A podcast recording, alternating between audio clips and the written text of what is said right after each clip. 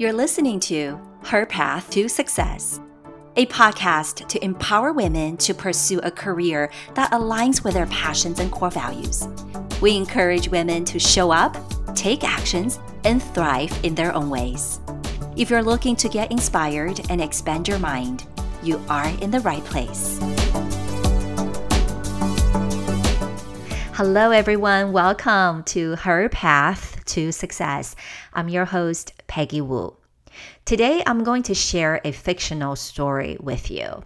Um, I know it's very different from what I typically do just because I want to find different ways to share inspiration uh, with you. And I'm hoping this story, although it's fictional, is still give you a sense of hope and reminds you that kindness, encouragement can make a big difference in someone's life. Okay, so this story was written by Elizabeth Ballard and published in Home Life magazine back in 1976. So it's an old tale that a lot of people recited in the past. I know, again, it's fictional, but I love it and I find it inspirational. The story also reflected our tendency to make assumptions and that learning opportunities are all around us if we pay attention. I want to believe that a similar story did happen in real life. And all we need is really that reminder that our action matters. And once again, like I mentioned earlier, kindness and encouragement can make a difference. So let's take a listen and you let me know what you think.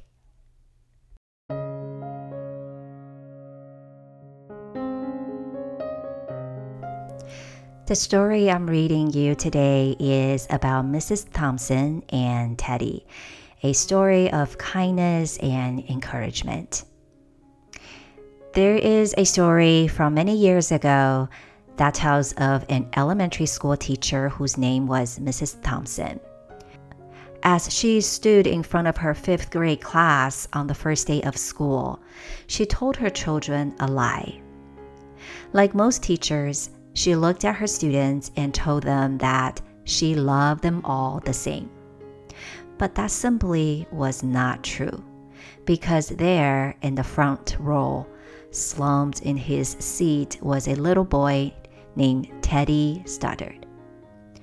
Mrs. Thompson had watched Teddy the year before and noticed that he didn't play well with the other children. His clothes were messy and he constantly needed a bath. Teddy could be unpleasant at times, it got to the point where Mrs. Thompson would take delight in marking his papers with a broad red pen and making bold X's and finally putting a big F on the top of his papers. At the school where Mrs. Thompson taught, she was required to review each child's past records. She put Teddy's off till last. When she finally reviewed his file, she was in for a surprise. Teddy's first grade teacher wrote Teddy is a bright child with a ready laugh. He does his work neatly and has good manners. He's a joy to be around. His second grade teacher wrote Teddy is an excellent student and well liked by his classmates but he's troubled because his mother has a terminal illness and life at home must be a struggle. His third grade teacher wrote, His mother's death has been hard on him. He tries to do his best, but his father doesn't show much interest. His home life will soon affect him if steps aren't taken. Teddy's fourth grade teacher wrote, Teddy is withdrawn and doesn't show much interest in school. He doesn't have many friends, and sometimes he even sleeps in class. By now, Mrs. Thompson realized the problem and she was ashamed of herself. She felt even worse when her students brought her Christmas presents wrapped in beautiful ribbons and bright paper except for Teddy's. His present was clumsily wrapped in heavy brown paper that he got from a grocery bag.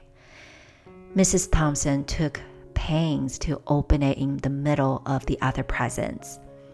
Some of the children started to laugh when she found a rhinestone bracelet with some of the stones missing and a bottle that was one quarter full of perfume.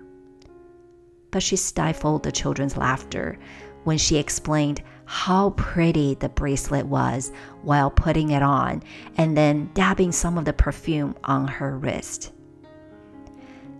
Teddy stayed after school that day just long enough to say, Mrs. Thompson, today you smell just like my mom used to.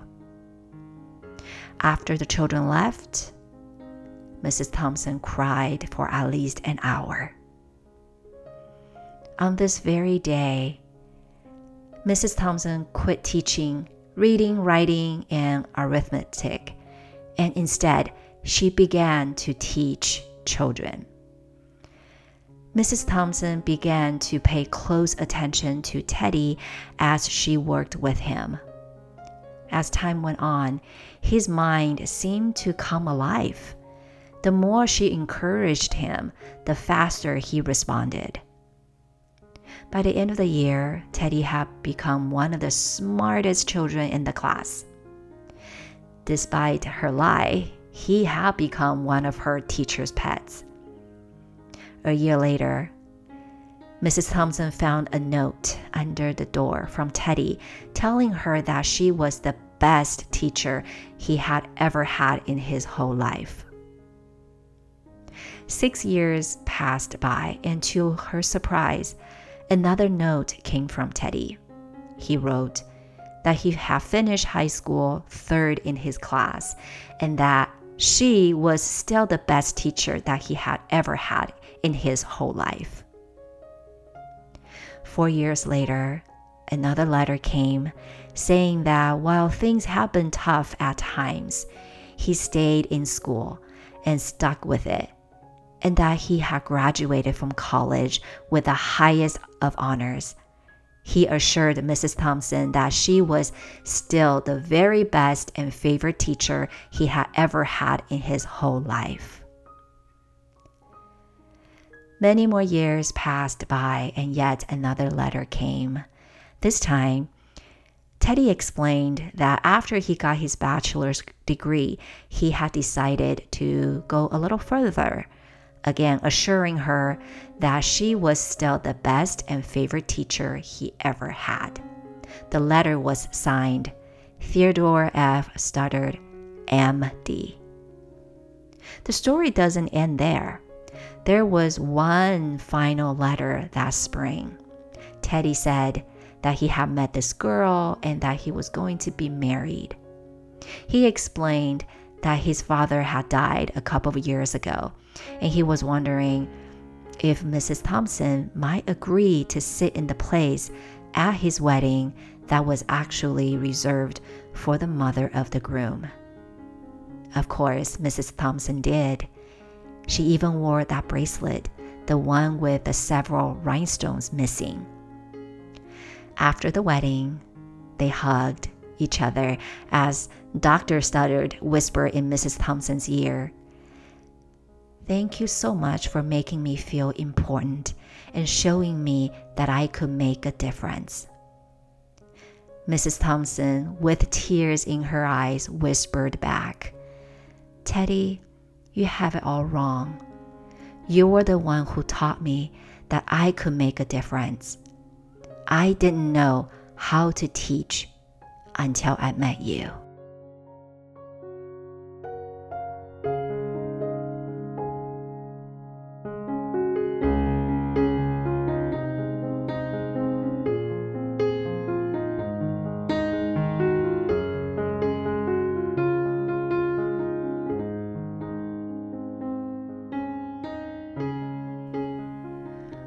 What you just heard was a fictional story originally written by author Elizabeth Ballard. If you never heard of this story before, I hope you find it inspirational. If you heard the story before, thanks for sticking around to listen to it again. Kindness and encouragement go a long way. Believe in the good in people and be motivated to do good things for others will make this world a happier place. That's it for today, my friends. But next week, we have Kristen Vieira, one of my fellow coaches from Ama La Vida, to talk about traveling lifestyle. If you're interested in learning how to have a traveling lifestyle while working remotely, be sure to tune in. Also, I want to give you a heads up that I'll be taking a longer podcast break after next week's episode. I need some time to take care of myself and prepare for more content to share with you. So please be sure to sign up for my updates so we can stay connected. And remember, you can always contact me by going onto my website, mindfulsequences.com, or follow me on Instagram or Facebook at mindful underscore sequences. So please keep in touch with me, and I would love to share more valuable content with you later this year. Thank you so much for listening. Sending you love from my heart. Until next time. Her Path to Success is here to remind you define success your way, not based on what someone else is doing or what others expect of you. Remember that you are worthy and you have what it takes to succeed.